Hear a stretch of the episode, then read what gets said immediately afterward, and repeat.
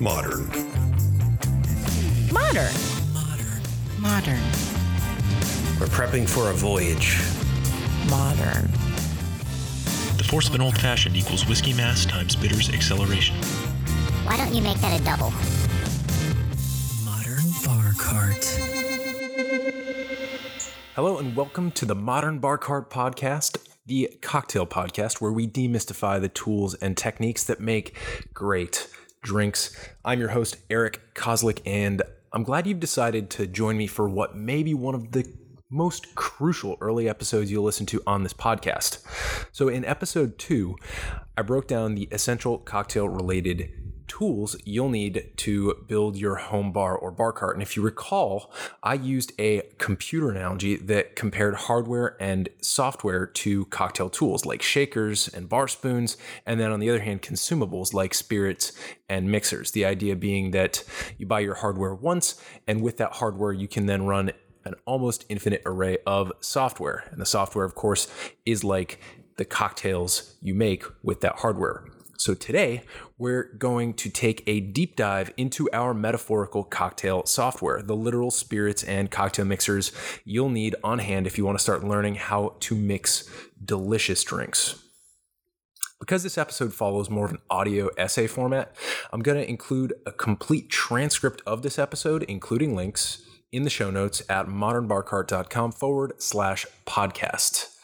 This is going to be a fairly brand driven episode, at least toward the end, where I make a ton of brand recommendations at different price points for you. So please do check out the show notes or simply email podcast at modernbarcart.com if you have any lingering questions.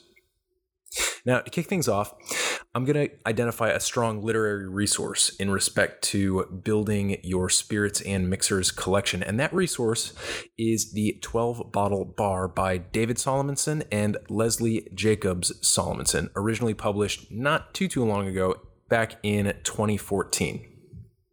I will admit that I do not own this book. Seen it a few times, flipped through it, but don't personally own it. And if I were you right now, I'd be like, why is this dude trying to sell me a book he doesn't actually own? Here's why. I'm going to make my own recommendations here today, and so I want you to have at least one resource against which to test my recommendations. I'd absolutely love it if you just accepted everything I said as the end all be all of cocktail advice, but the truth is, everybody's got a different palate and different priorities, and I want you to have options. So, jumping right in, I'm going to rattle through the bottles that the authors of the 12 bottle bar think you should have on your shelf. And then I'm going to give you the EJK updated 12 bottle bar where I keep the good and swap out what I think are weaker bottles for things that might be more fun or useful for you. Ready? Here we go. Original 12 bottle bar consists of brandy, dry gin, Genever, also known as Holland's gin, amber rum, white rum, rye whiskey, vodka, orange liqueur, dry vermouth, sweet vermouth, aromatic bitters, and finally orange bitters. Definitely a strong list of recommendations, and if I had to list 20 bottles that should be on every bar, then all or almost all of these would definitely make my cut. And the goal here, just to remind you, is, is to be able to make the most and most interesting cocktails with the most flexible assortment of spirits.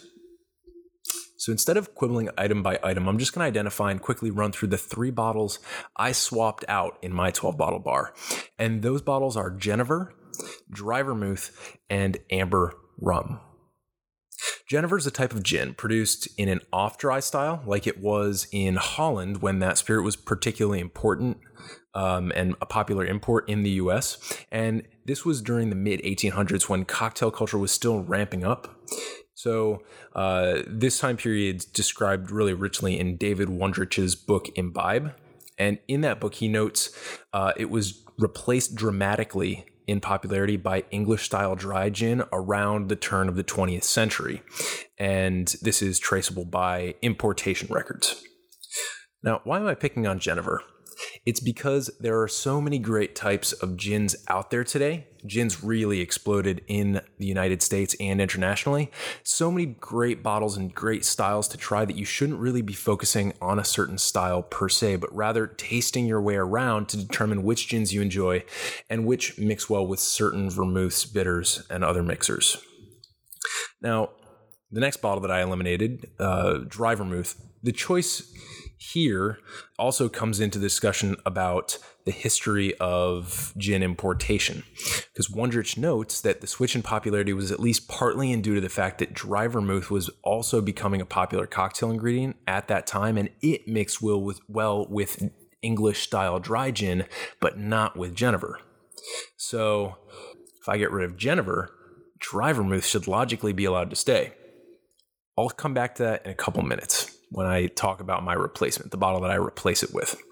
So, finally, to round out the three bottles that I took off of the 12 bottle bar, we've got Amber Rum, which, in my opinion, has a bit of an identity crisis. So, it's not dark, but it's got too much caramel flavoring and coloring to be considered white. Don't start your bar with bottles that are straddling a middle ground between two other products.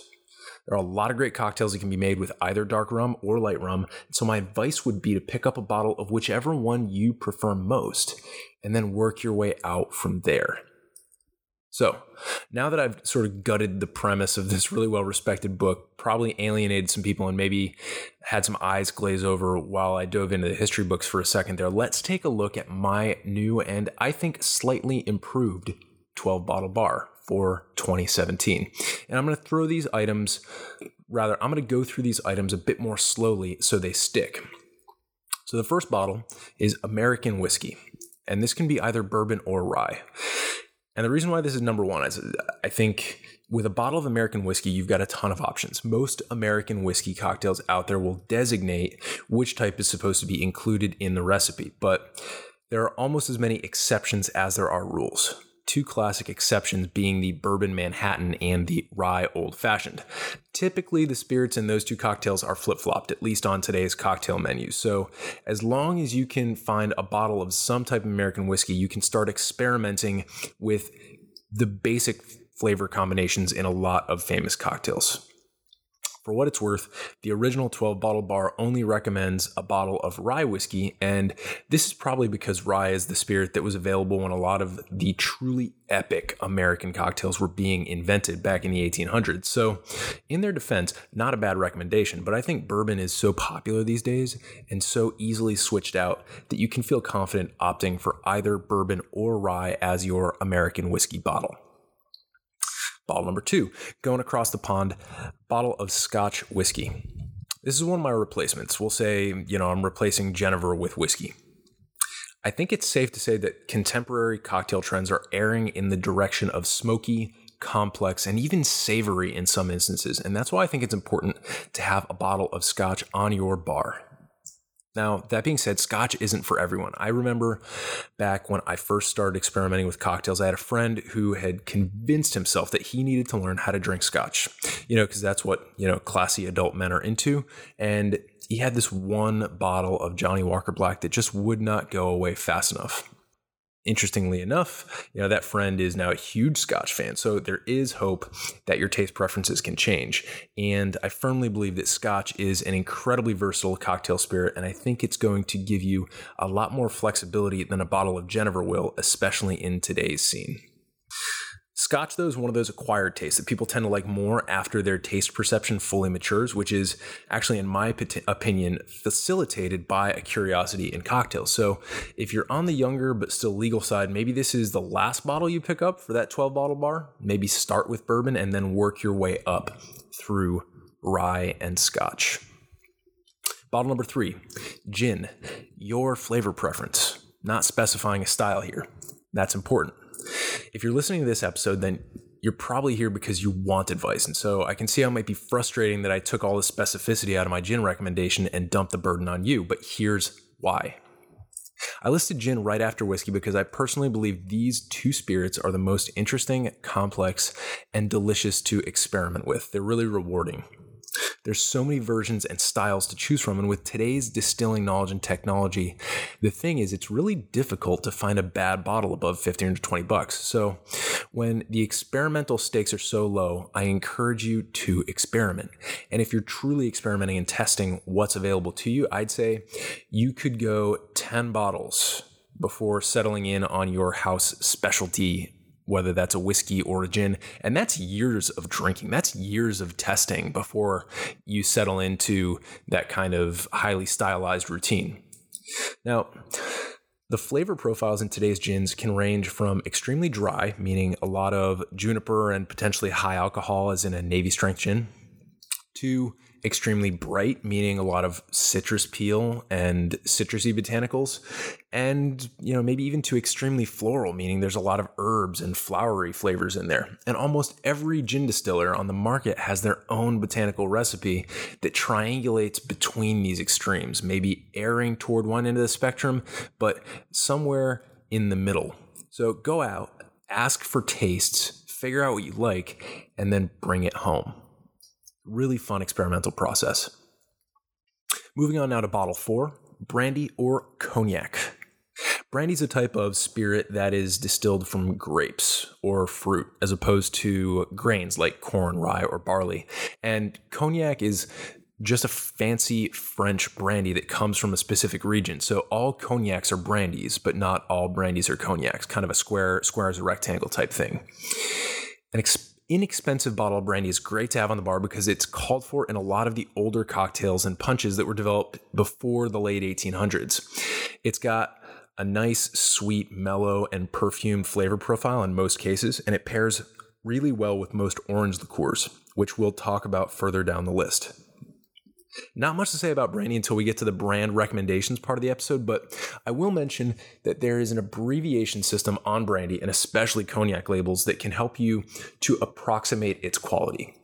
So if you see the letters VS, it means you're buying a, a, fairly basic brandy, whereas VSO and VSOP, which stands for very special old pale, are a bit more refined, meaning that they've spent more time in the barrel, um, and that age has kind of mellowed them out and given them a little bit more complexity. And finally, at the very top end of the spectrum, uh, anything that says XO is going to be the oldest, most distinguished, and generally most expensive bottle of brandy or cognac on the shelf. That's it now for brandy. Moving on to the EJK bottle number five. We've got rum, white or dark. And if you remember, this was part of a little controversy earlier when I bumped out amber rum. So, this bottle is a great opportunity to choose your own adventure based on your flavor preferences or perhaps some other variable. For example, I tend to like white rum in the summer and dark or spiced rum in the winter months. The reason why I think your choice of rum matters less than your choice of gin or whiskey is because the best and most anthologized classic cocktails out there usually stray away from rum. There are a lot of notable exceptions to this, of course. I mean, there is the institution that is tiki, almost all of which use some type of rum. There's the stunning daiquiri cocktail, which uses white rum. In the, in the end, though, here's my advice. While you're working on your whiskey and gin cocktails use your rum and your brandy as flavor breaks as departures from gin and whiskey. Mess around with them in the background and use these two generally sweeter spirits to learn more about your palate and zero in on the types of classic cocktails you like to make Developing your palate is very much a trial and error project, and that's precisely why I think having a bottle of rum is important for somebody just starting to build their bar. But I don't think the style of rum matters all that much in the beginning. Now, for our final spirit, we have bottle number six vodka. Poor vodka. It's been kind of the whipping boy of cocktail snobs for a long time now, and there's one primary reason for this vodka doesn't taste like much. And there's a positive and a negative way to look at that.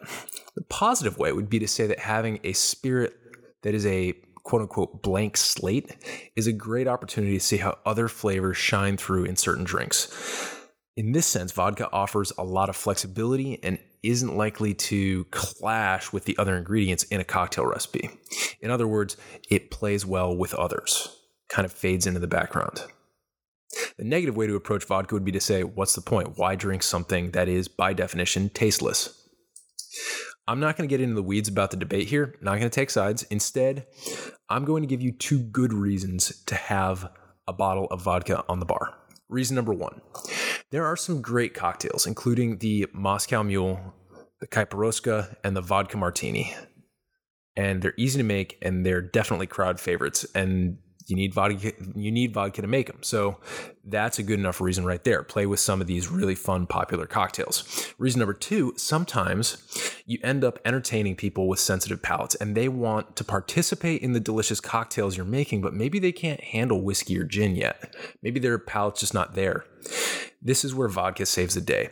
It's an all but invisible in fruit juice and or sparkling water and it's extremely easy to improvise something for your pickier guests that will delight them and make you feel like a great host. That does it for our base spirit. So now we'll move on to the lower ABV accompaniments with bottle number 7, sweet vermouth. This cocktail ingredient is incredibly important. Definitely one of the unsung heroes that's finally getting a little bit more attention recently. I cannot overstate how important sweet vermouth is. Uh, as we mentioned briefly prior to this episode, uh, and as we'll return to in a, in a, few episodes here with our bitters, vermouths, and liqueurs rundown with Josh Wolf of the Wolf Cocktail Den, it's a type of fortified wine that is infused with the flavor of other herbs roots, and spices to become sweet and complex. Some of my personal favorite cocktails that call for sweet vermouth are the Manhattan, the Negroni, the Boulevardier, the Vieux Carré, the Martinez, and so, so many more. I'll make brand recommendations in a bit, but the most important thing to note here, and I'm sure I'll say this many more times in future episodes, is refrigerate your vermouth. If you leave it on the bar after you open it, it will oxidize and taste nasty. The end. Moving on now to bottle number eight, we've got Blanc or White Vermouth. This is probably my most controversial bottle, and as you'll recall, I never really gave a good answer for why I cut dry vermouth from the 12 bottle bar, at least my version of it. To tell the truth, I just think Blanc Vermouth tastes a little bit better across the board. It's mellower, it's more floral, it's a bit sweeter than dry vermouth, which is going to complement most gins quite nicely. And most importantly, I think its flexibility will encourage you, especially at the early phases of building your bar or bar cart, to experiment more than a dry vermouth will. See, part of building your bar and learning about cocktails is developing the bravery to go off recipe, kind of like taking a scenic detour, taking the road less traveled. I know that starting out, you'll probably cling to those recipes pretty hard, and that's great. The recipe is the recipe for a reason because it tastes good. But then gradually the what ifs start to creep in. What if I change the ratio of whiskey to vermouth? What if I shake instead of stir? What about lemon juice here instead of lime juice? And if you pursue some of these what ifs, you're going to make some nasty drinks. This is all a way of saying I think Blanc Vermouth is going to result in less of these duds and therefore will encourage you to keep experimenting and keep trying to put your own spin on the classics, which is always one of the great joys of bartending. But you can't do it you can't do it without making some duds. It's going to happen. I just think you'll make less of the duds with the Blanc Vermouth. Brand recommendations to come.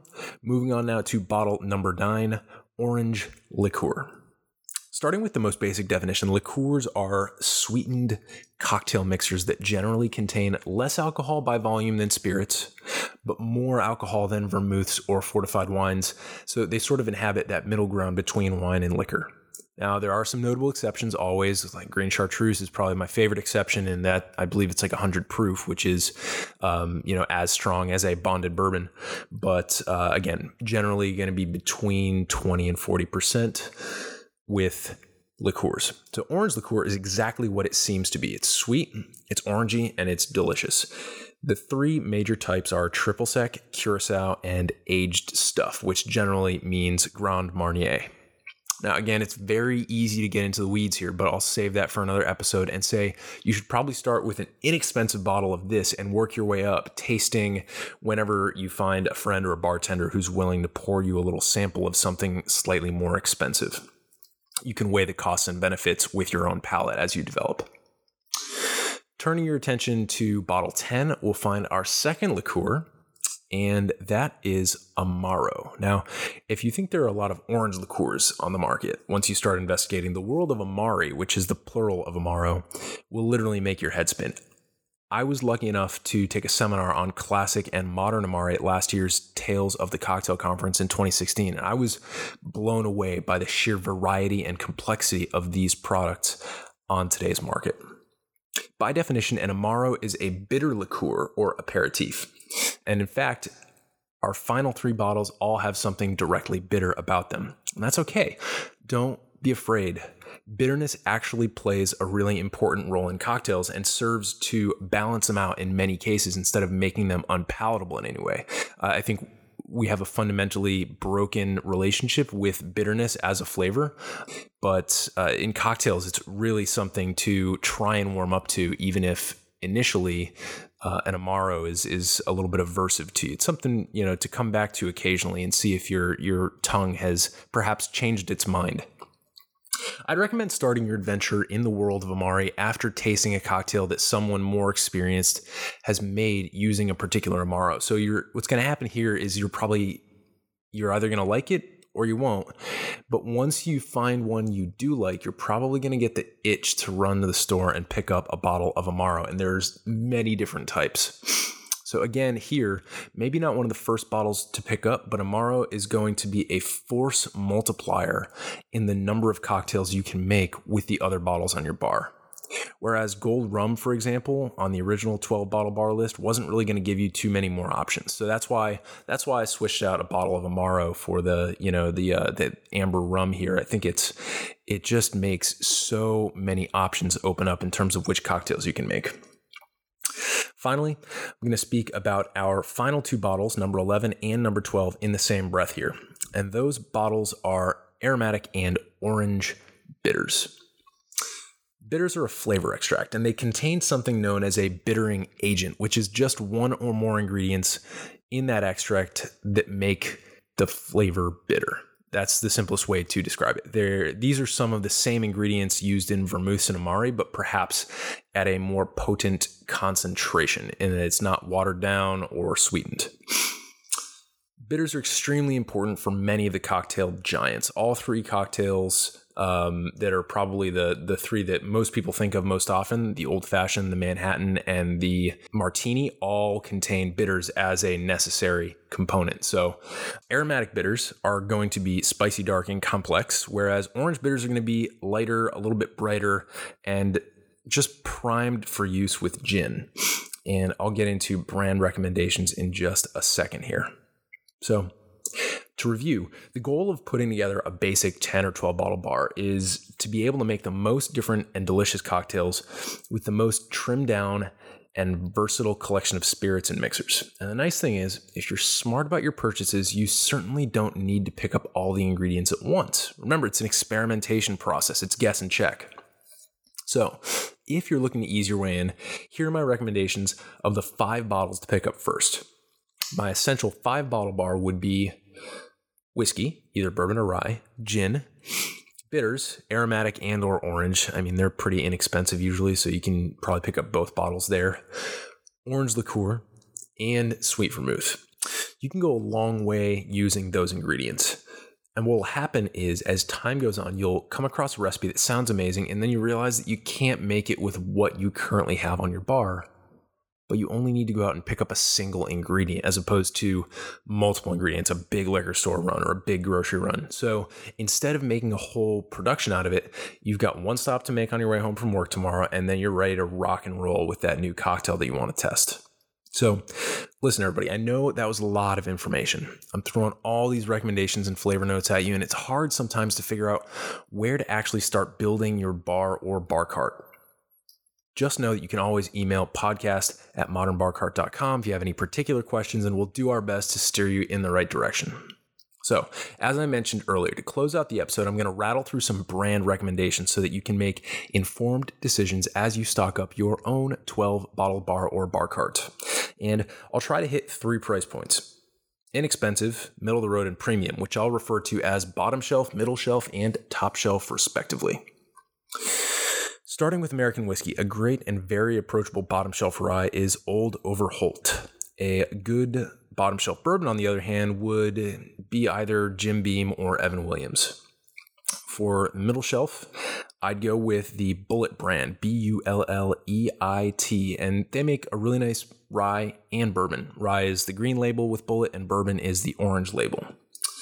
And as far as top shelf goes, I'd go with Michter's Rye, M I C H T E R apostrophe S, and maybe a nice high proof bourbon like Booker's or Noah's Mill. For Scotch whiskey, bottom shelf would be a Johnnie Walker Red or a Cutty Sark. Um, both are blended scotches. And middle shelf again would probably be blended scotch. This time, either uh, like a famous grouse or a monkey shoulder. And for top shelf, you'll want to get into the single malt, which requires a much more in depth working knowledge of scotch. So, if you're looking to pick up a top shelf bottle of scotch, have your friendly local bartender or that one guy you know who loves scotch teach you some of the basics. Personally, Laphroaig and Macallan are my go to top shelf brands. For gins, you've got a lot of options. Bottom shelf, I'd go with New Amsterdam gin. It's inexpensive and it's a great starter gin for pretty much any classic cocktail. For your middle shelf, I'd go with Bombay Sapphire for similar reasons and because you can get a great deal on a handle of it if you live in a state where Costco is licensed to sell spirits. That's just a little life hack there from personal experience. And finally, for the top shelf, I'm going to recommend my absolute favorite gin, which will probably come up early and often in, in, in most episodes when we talk about gin, and that is the Botanist, which comes from Scotland, interestingly enough. I can't say enough good things about this gin, but I'll leave it there for now so I can rant about it some other day. For Randy's and cognacs, I'll recommend E and J as your bottom shelf. Very inexpensive and very consistent.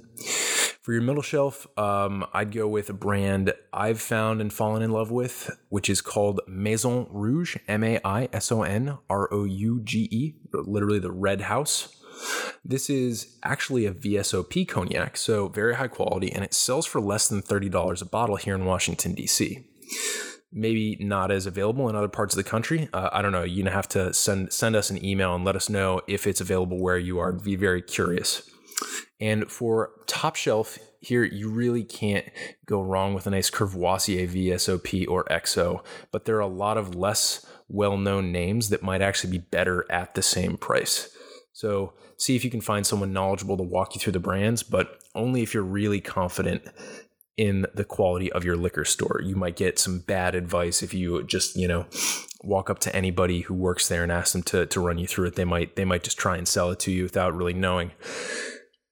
For rum now, Cruzan is a good bottom shelf white rum, and Bacardi Black is fairly inexpensive on the dark rum side. For your middle shelf, I'd go with anything from Mount Gay. Or if you're looking for spiced rum, Sailor Jerry's. If you want to spend a lot of money on rum, most whites aren't going to be all that expensive because they're not aged. They're not, there's nothing, there's no time or other processes being undertaken to add, add price to the, to that bottle. Um, so you're going to be looking at a dark rum at, at top shelf and, and really some of the longer aged dark rums can can get up there. This is again an area where you'll want to either do your research beforehand or see if you can find somebody knowledgeable to help you make your expensive selection. For vodka, bottom shelf doesn't mean it has to come in a plastic handle. Again, here go with New Amsterdam. Middle shelf would be something like a Svedka or a Ketel One, and top shelf would be something like Belvedere or Grey Goose, I guess and there's a lot a lot of craft vodka popping up out there. Honestly vodka is one of those spirits where you get drastically diminishing returns after the middle shelf. So especially if you're mixing don't don't even bother. Don't even think about dropping cash on the expensive imported stuff. It's not going to make really a, meaningful difference in the cocktail.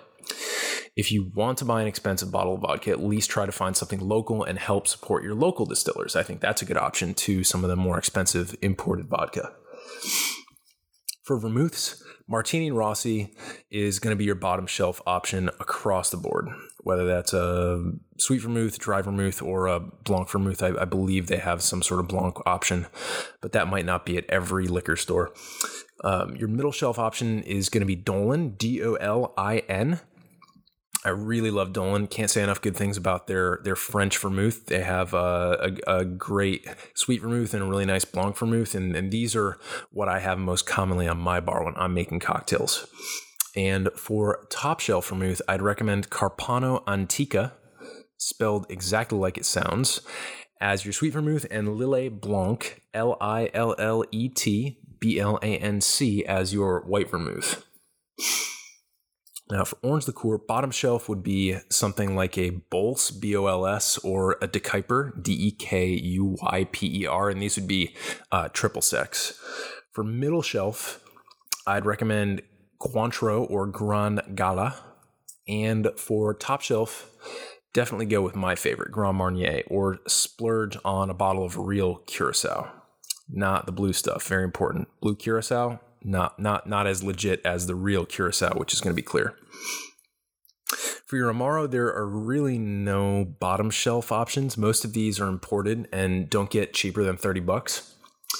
If you want to start with a nice mild Amaro, go with an Amaro Montenegro, spelled like the small European nation, or a bottle of Aperol, A P R O L. If you want a middle of the road Amaro, go with bottle of Campari, which is used in two really excellent cocktails, the Negroni and the Boulevardier, or a bottle of Cynar, C Y N A R, which is an artichoke uh, based Amaro. You'll really impress people if you pronounce that one correctly. Can't emphasize that enough.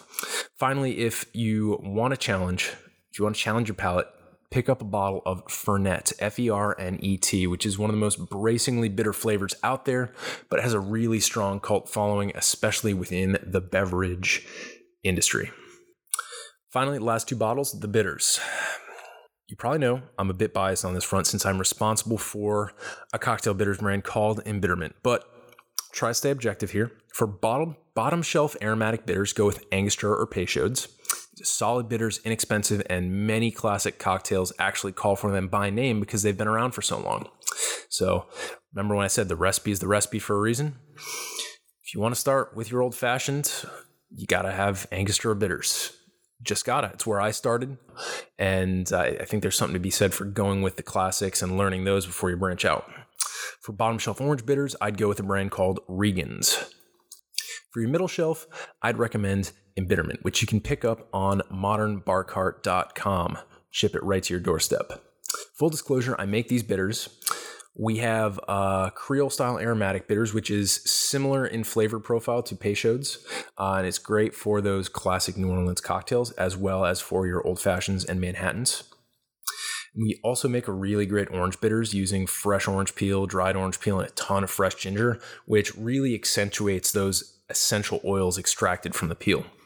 Embitterment's goal pretty much is to offer top shelf quality at middle shelf prices, and that's why it's my middle shelf recommendation. I, am not not trying to be completely nepotistic here and, and just just push my own agenda. I do think that they're you know genuinely exceptional quality for the price and for the potency of what's in the bottle, because our bitters are not sweetened and they're not watered down like many others are. So, for top shelf, you're not going to find too many traditional aromatic or orange bitters. So what I would do is feel free to experiment with flavors that may be, you know, barrel aged or slightly experimental. Changing your bitters around is like one of the simplest and most effective ways to learn the nuances of your favorite cocktails and spirits. So really good, really good thing to do there. I wouldn't worry too too much about buying top shelf bitters, especially starting out. So there you have it.